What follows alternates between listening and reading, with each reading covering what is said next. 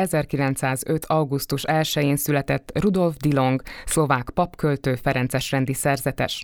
A híres és hírhett költő és zsidó származású kedvesének, Reisz Valériának történetét az unoka, Denisa Fulmeková írta meg Konvália című kötetében. A titkos és tiltott szerelem történetének magyar fordítása is megjelent a pozsonyi Woman Press kiadó gondozásában. A stúdióban a kötet fordítója, Hrbácsek Noszek Magdaléna. Köszönöm, hogy elfogadta a meghívást. Én is köszönöm a lehetőséget, és köszöntöm a hallgatókat. Kezdjük talán azzal, hogy honnan jött a fordítás ötlete, hogy felkérés volt, vagy pedig ön talált rá Denisa Fulmeková szövegére? Egy alkalommal Nyitrán a Közép-Európai Tanulmányok Karán konferenciát szerveztünk, és még mielőtt, tehát a, a szervezésnek a folyamatában láttam a programot.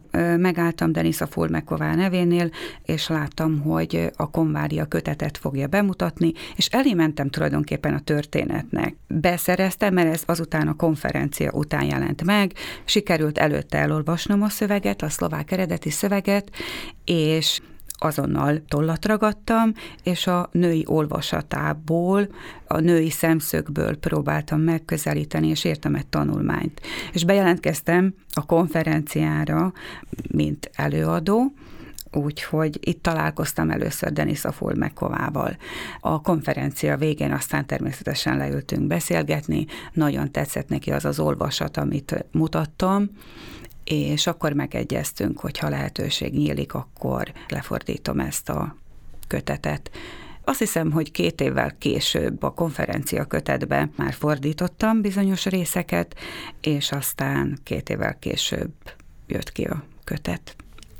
Regionális tudat az iskolában című kötete kétezer-tizenegyben, Zsidó hagyományok Galántán és környékén című kötete kétezer-tizennégyben jelent meg, és több tudományos írás is jegyzi a nevét.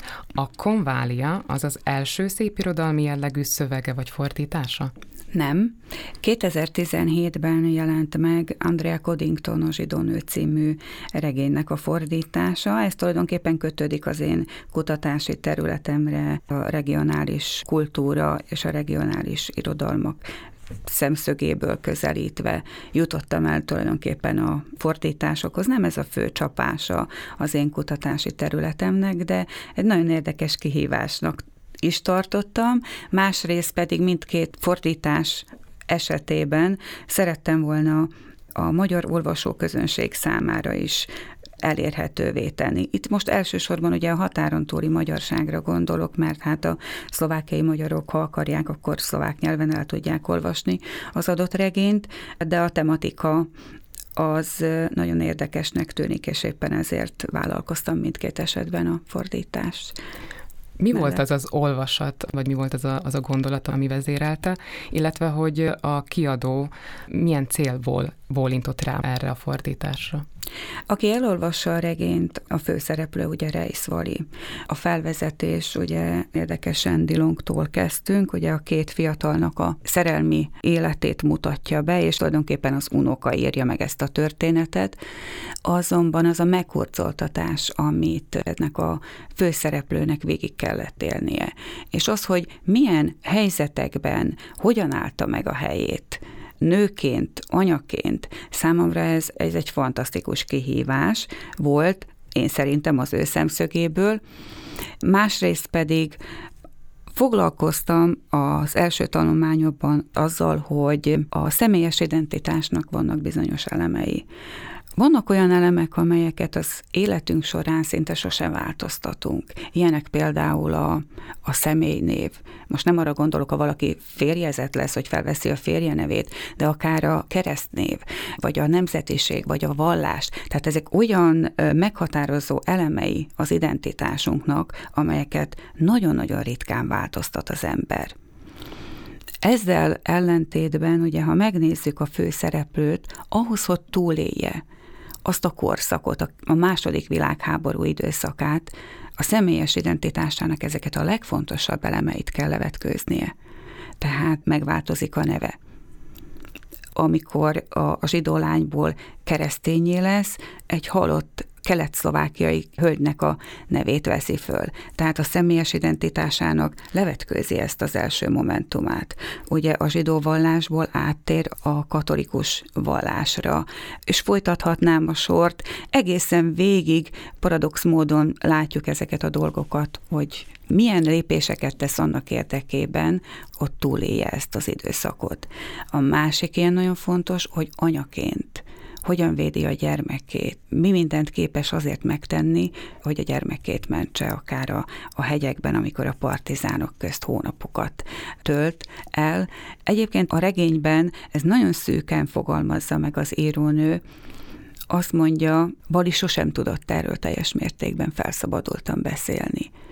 Tehát annyival zárja ezt a részt, hogy el sem tudjátok képzelni, mi volt, amit én ott a hegyekben átéltem. Szinte belém égett egy kép, hogy teljesen kiukadt a cipője a hegyekben, ahogy ott hónapokon keresztül kóborolt. Tegyük hozzá, hogy a hallgatók is értsék nagyjából a történetnek a folyását, hogy miután az ő szerelmük megszületett, született egy gyermek is, viszont ezután nem sokkal Dilong emigrált, és ott maradt a lányanya tulajdonképpen a gyermekével, és ekkor kezdődött ez a menekülés, aztán visszatért Pozsonyba, és férjhez ment, és, és egy új családot alapított tulajdonképpen, tehát hogy ennyi a történet maga, és ez amiben sok-sok meghurcoltatás, és sok-sok fájdalom van. De visszatérve a fordításra, illetve az a, a, azzal kapcsolatos kérdésekre, a kötet címe Konvália, itt megegyezik a, a szlovák címmel is, és ugye tudhatjuk azt, hogy Dilongnak is volt egy ilyen című verses kötete. Ennek az átemelése tulajdonképpen ez a cím? Egyrészt, másrészt pedig egy nagyon érdekes szójátéknak tudható be maga a konvália cím, ugye a, a szónak az eleje kon, tehát a konvojt, konvojok mentek és vitték a zsidó embereket a haláltáborokba, és a, a szónak a másik fele a vália, valinak a megnevezése, és ebből a két szóból jött létre tulajdonképpen egy szókapcsolat, tehát ez a második magyarázata, de lehet az első is, hisz tudjuk, hogy a főszereplő is, Reis Vali, egy nagyon tehetséges fiatal lány volt, aki, aki szintén írt verseket, és az első verses kötete már nem jelenhetett meg a saját nevén, mert ekkor már ugye érvénybe lépnek a, a zsidó törvények, és Ria Vali alcím alatt jelenik meg ez az első kötete, ami tulajdonképpen szinte az egyetlen kötete lesz. A kötetnek, tehát hogy a konváliának is van egy alcíme, ami magyarul így hangzik, Tiltott szerelem egy válságos korban. Szlovákul ugyanez az alcím, Zakázaná lászka Rudolfa Dilonga, tehát hogy Rudolf Dilong tiltott szerelme. Miért választott a magyarban egy tágabb értelmezést adó címet? A szerkesztővel, illetve a kiadóval nagyon sokat gondolkodtunk az alcímen. A szlovák olvasó számára ez egy nagyon érdekes hívó mondat. Tehát, hogyha meglátják a Dilongnak a nevét, bizonyos körökben elismert költőnek a nevét, akkor sokkal többen fölemelik, és kezdik forgatni ugye a boltokban, majd megveszik, megvásárolják ezt a kötetet. Mi viszont arra akartunk rámutatni, hogy egy válságos, egy nagyon nehéz időszakban hogyan teljesedik, vagy nem teljesedhet ki egy szerelem. Tehát a magyar olvasó számára, és akár a magyarországi magyar olvasó számára Rudolf Dilong neve nem mond semmit. Voltak-e más ilyen jellegű kihívások a fordítás során? Olyan dolgok, amiket nehéz volt átültetni magyarra, vagy amit magyarázni kellett? Milyen, milyen kihívások érték a fordítás során? A prózai szöveget azt egy az egyben én fordítottam, azonban a versek fordításánál segítséget kaptam. Noszek Barbara fordította a verseket, és nagyon pici a világ, mert így kapcsolódtunk össze. Tulajdonképpen ekkor jöttünk rá, hogy mi rokonok vagyunk. Az apai ágon, Csallóköz csütörtökben lakik Barbara, és az én édesapám onnan származik, és így is összehozott bennünket a kötet fordítása. Ez volt számomra a kihívás, és ezt, ezt nem vállaltam be, úgyhogy Barbara segített ebben. A kötet elején rögtön olvashatjuk azt, hogy Valériáik vendégfogadójának felirata magyarul volt olvasható Malackán, mert hogy az ő családjuk ott élt. Reis vendégfogadó, ez volt a felirat, felette pedig félkörben a magyar koronához, a bejáratnál pedig tábla, bor, sör és pálinka, mérés, predaj, vína, pivá, pálinki, viszont nincs szó a kötetben a családban használatos nyelvről. Többnyelvű volt ez a Reis család? Tudni kell, hogy a diaszporában élő zsidóság, akár közép-európai kontextusban mindig próbált igazodni annak az országnak a nyelvéhez, ahol letelepedtek. És hát ugye ez pontosan az az időszak, amikor ugye változó határok, helyben maradt népesség van, és ugye kint maradt a magyar megnevezés, igazodtak az ország nyelvéhez. Zsidó diaszpora megközelítéséből tudni kell, hogy itt a mai Szlovákia területén, vagy akár a történelmi Magyarország területén is az összekötő nyelv az a jiddis volt. Például Malackáról az egyik kutatásomban, amikor a galántai zsidókat kutatom, van ott egy hölgy, aki Malackáról származik, és egy szót nem tud magyarul, a férje pedig nem tudott szlovákul. Tehát otthon a háztartásban jiddisül beszéltek. Tehát az összekötő nyelv az a jiddis volt. Így az ő gyermekeik, ha csak úgy belegondolunk ebbe a nyelvi kavalkádba, akkor már legalább három nyelvűek voltak. A több témát és kérdést, akár társadalmi kérdést is érint a szöveg, hol felszínesebben, hol mélyebben. Például nem megy bele annak a kérdésébe, hogy miért nem hagyta ott a papi hivatás Dilong, vagy, vagy a klerofasiszta szlovák állammal való kapcsolatába. A kérdésem az, hogy önnek milyen témák, vagy milyen kérdések voltak hangsúlyosak a szövegben? Ahogy említettem, több tanulmányt írtam a könyvről, azon kívül, hogy fordítottam, és a, a nő téma fele orientálódtam mindenképp.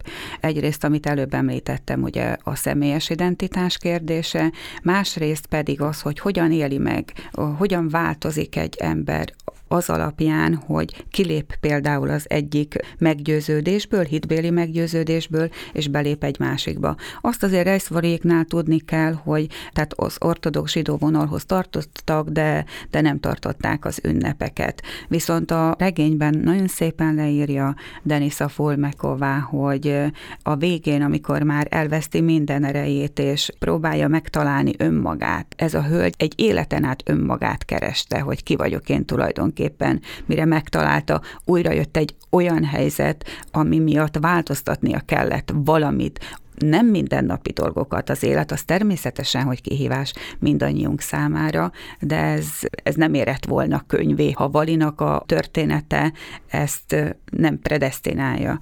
Úgyhogy én inkább a, a női témák fele mentem el mindenképp. Természetesen, aki ezzel foglalkozik, a történelmi háttért is figyelembe kell venni. Akár irodalomtörténeti szempontból is lehet megközelíteni. Nem hagyható figyelmen kívül Dilong szerepe ebben a történetben, és az, hogy ő hogyan vélekedik, vagy vélekedett, hogyan változott, az is egy érdekes kihívás lehet. Ezzel én úgy mélyebben nem foglalkoztam, de ez is talán megér egy tanulmányt. Ugye Denisa Fulmeková akkor állt neki a, a kötet megírásának, amikor már Valéria is elhunyt, illetve az ő nagyapja, akit ő nagyapjának tartott, József Krivda. Ön hova sorolná ezt a kötetet? Hogy ez egy napló, vagy tényirodalom, szépirodalom? Milyen, milyen besorolású lehetne ez a kötet? Egyébként hordozza mindegyiknek a jegyét magán, és nem egyértelmű, tehát mindenképp szépirodalomnak tartom, és tényirodalom ként is szerintem jegyezhető. Ősszel lesz a Budapesti Könyvfesztivál, és oda egy szlovák irodalomkritikus írt egy rövid ismertetőt, és teljes mértékben egyezek az ő véleményével, aki szintén azt mondta, hogy akár ide is sorolható, akár oda is, mert mindegyiknek a jegyét magán hordozza. Önéletrajzi regénynek nem mondható teljes mértékben, de életrajzi regénynek igen, hisz Reisz Valinak a, az életét mutatja be. Nagyon is tényszerűen vázolja fel, vezeti végig, Denisa Fulmeková nagyon komoly kutatásokat végzett. Nagyon komoly háttérmunka van a mögött, amíg létrejön tulajdonképpen a regény. És azt is olvastam, hogy nem csak kutatásbeli munka van benne, hanem az ő személyes élete, illetve az, hogy hogyan viszonyul a nagyszülőkhez, vagy a nagyszülőkhöz, hogyan kapcsolódik, hogy éli ezt meg, tehát hogy valahogy az ő értelmezése is nagyon erősen jelen van ebben a kötetben. Benne van, igen, és árnyaltan azért kiolvasható, tehát a sorok között azért kiolvasható, hogy az az érzelmi kötődés József Krivdához kapcsolódik, tehát tulajdonképpen ahhoz a férfihez, akihez aztán Valéria hozzám egy feleségül, tehát nem Dilong, hanem nagyapaként József Krivdára tekint. És nagyon érdekes, hogy mondhatnánk azt finoman, hogy egy szürke kis ember ebben a történetben, hát olyan nagyok szerepelnek ebben a, a regényben, és mégis ő az, aki halál előtt megfogalmazza, hogy tudom, hogy meg fogod írni a történetemet. És Denis ezt is beemeli a regénybe, tehát nagyon nagy érzelmi kapos fűződik József Krivdához, Denis a Paul McCowan keresztül. Az is erősíti a tényirodalomhoz való kötődését ennek a kötetnek, hogy napló részletek, illetve levél részletek, pontosabban fényképek találhatók, tehát egy korabeli, illetve a családi albumból találhatóak benne képek, és annak ellenére is vállalja a szerző a múlt feltárását, hogy úgymond kényes témákat feszeget. Miért fontos a múltidézés, és ezt kérdezem abból a szempontból is, hogy úgy, ahogy a Konváliában, így másik két kötetében is nél erősen érezni a lokálpatriotizmust, vagy azt a szándékot, hogy ismerjük meg családunknak, vagy a településünknek a múltját, a történetét, de miért fontos ez?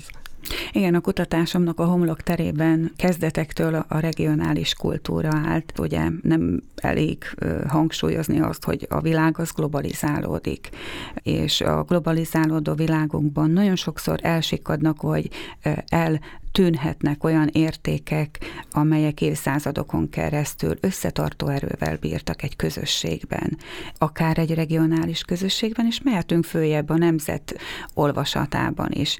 Nem ellentétpárok, azt egyáltalán nem mondom, hogy a, a globális kultúra, illetve a regionális kultúra az két ellentétpár. Azonban arra biztos, hogy rá kell mutatni, hogy a regionális értékhordozásban azért ott van egy bizonyos terület, míg a globális kultúra fő jellemzője a területen kívüliség. A szociológusok leggyakrabban azt szokták mondani, hogy ez a globalizálódó kultúra, ez olyasmi, mint a repülőtéri kultúra. Jövünk, megyünk, és mindegyikből valami elemet beemelünk. Vannak akik, vannak, akik ezt nagyon pozitívan értékelik, de vannak nagyon sokan, akik ezt szkeptikusan látják. Én jó magam is azt mondom, hogy kell egy biztos pont az életben, kellenek olyan ö, területi ö, helyek, és ez, ez akár a, a kis tér haza kötődés, Ahol, ahol megtanulja azokat az értékeket, amit aztán a, ta, a képzeletbeli tarisznyájába tesz, és egy életen át magával viszi. Ezzel megint csak nem azt akarom mondani, hogy, hogy nem kell fejlődni. Hát abban a pillanatban, amikor én átadom az értékeket, átadom a hagyományokat, én nem azt várom el a, a gyermekemtől, a tanulótól, hogy, a, hogy, hogy egyfajta ilyen, ilyen átörökítés mintázat legyen, de vigye azt a kultúrát tovább, ismerje meg, tudja, honnan indul, hogy aztán tudja, merre fele kell majd tartania. A Nagymácsédi Regionális Múzeum megalapítása az ön és az édesapja nevéhez kötődik. Hasonló elvek hozták létre ennek a megalapítását, ennek a múzeumnak a megalapítását? Természetesen. Tehát ezzel már én tényleg nagyon régóta foglalkozom, és egy alkalommal egy bácsi behozta, illetve ezt megállt a, a községi hivatalban, hogy rengeteg mezőgazdasági eszköze van, és ő ezzel nem tud mit kezdeni, meg a padláson olyan sok minden, rokkától kezdve olyan sok minden van, és akkor innen jött az ötlet, behoztuk, tehát ezt néprajzosok rendbe hozták, és akkor e köré építettünk egy regionális múzeumot, és azt is el kell mondani, tehát, hogy nagyon fontos, amit előbb is rámutattam, hogy honnan indulunk, tehát, hogy ne vegyék el a múltunkat, ne vegyék el a történelmünket. Az ötvenes években Nagymácsédon például ásatásokat végeztek, és ott arra bukkantak rá, hogy ott honfoglaláskori település volt. Tehát ötvenhat honfoglaláskori sírt találtak, férfi, női és gyermeksírokat.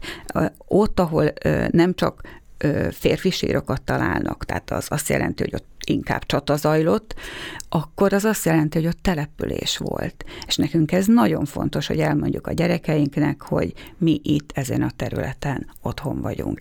Tehát ott a múzeumban található egy rekonstruált honfoglaláskori férfi sír, ugye azokkal a kellékekkel, amelyek, amelyek jellemzőek voltak ugye a a lovastemetkezés, a visszacsapói, tehát ezeket mind ugye láthatjuk. Akkor a, az euró előtt, mielőtt bevezették az eurót, a szlovák tízkoronáson ott volt a kereszt. Ez a nagymácsédi kereszt, tehát ezt Nagymácsédon találták. Azt hiszem, hogy ezeket a dolgokat el kell mondani a gyerekeinknek.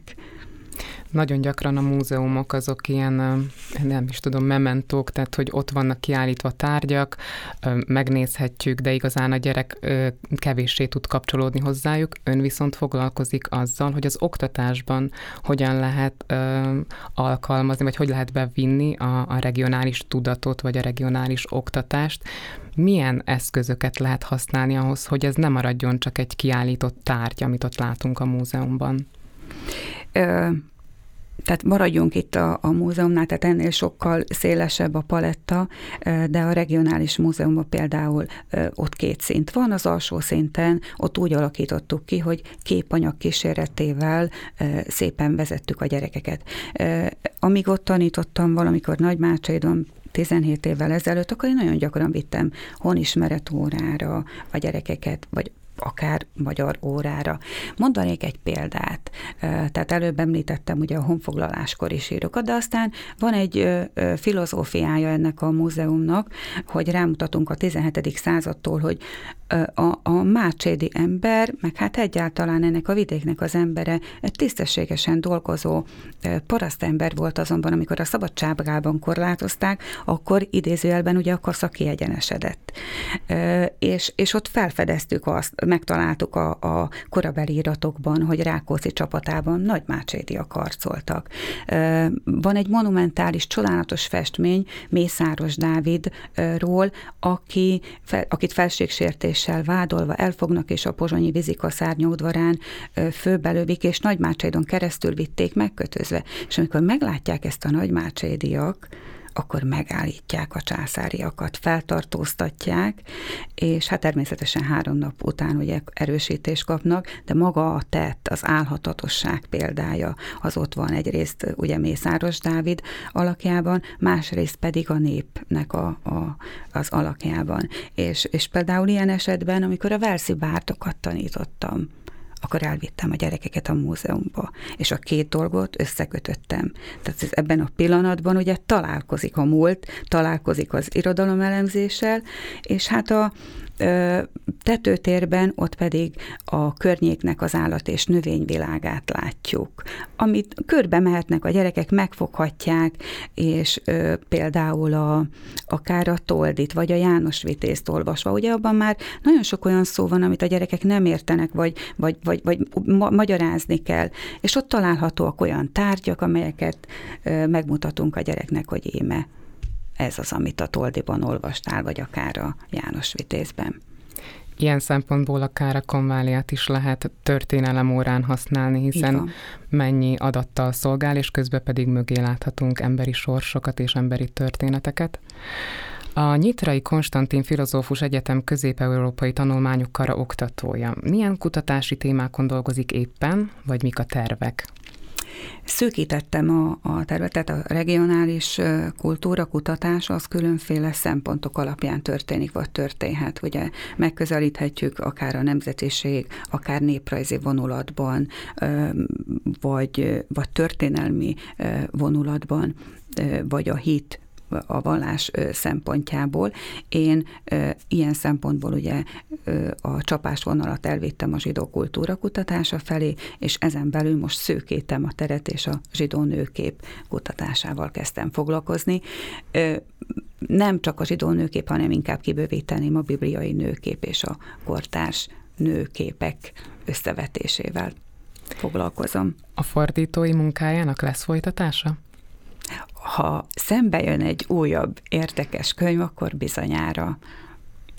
A konváliának egyébként színpadi adaptációja is van már, a pozsonyi Ludus színházban látható, illetve a múlt évadban látható volt, és feltételezhetően továbbiakban is majd látható lesz, tehát hogyha valakit érdekel, akkor ott is megnézheti az előadást, de a kötetnek is lesz még folytatása, illetve a kötet bemutatásának is lesz még folytatása. Volt már ugye februárban egy beszélgetés, ahol vendége volt Denisa Fulmeková is, illetve lesz még ősszel. Igen, júniusban volt Budapesten, meghívtak bennünket a holokauszt dokumentációs központban, tehát ott ö, a kötet ö, kiadójával, Banemant Lillával mutattuk be a kötetet, és ősszel a ö, könyvfesztiválon szintén bemutatásra kerül, ö, és hát ö, két alkalommal is hívtak, de ezt még pontosítani kell, író-olvasó találkozóra, ö, ezt ilyen járási szinten, úgyhogy él a kötet. Kinek ajánlaná? Milyen korosztálynak, vagy milyen érdeklődésű olvasónak? Ki olvassa el a konváliát? Ö, ajánlanám elsősorban ö, tehát a, a, az én korosztályomnak, és nagyon közel áll hozzánk, ugye, ö, meg, mi még értjük a háború utáni időszakot. A, a szüleinktől, nagyon, vagy a nagyszülőktől szerintem nagyon sokat hallottunk, tehát a, az idős korosztálynak is ö, szerintem nagyon él, nagy élményt ö, ö, biztosít, és hát felidéződnek azok a helyek és ö, tények, amelyek a regényben előfordulnak, és hát történelem órán, irodalom órán, középiskolában mindenképp ajánlom. Olvasmányos maga a, a könyv. Denisa Fulmeková Konvália, tiltott szerelem egy válságos korban magyar nyelvű fordításának kapcsán beszélgettünk a fordítóval, Hrbácsek Noszek Magdalénával. Ha valaki kedvet kapott az olvasásra, az a Woman Press kiadó oldalán megrendelheti a könyvet, akár e-könyv formájában is. Magdaléna, köszönöm a beszélgetést. Köszönöm a lehetőséget.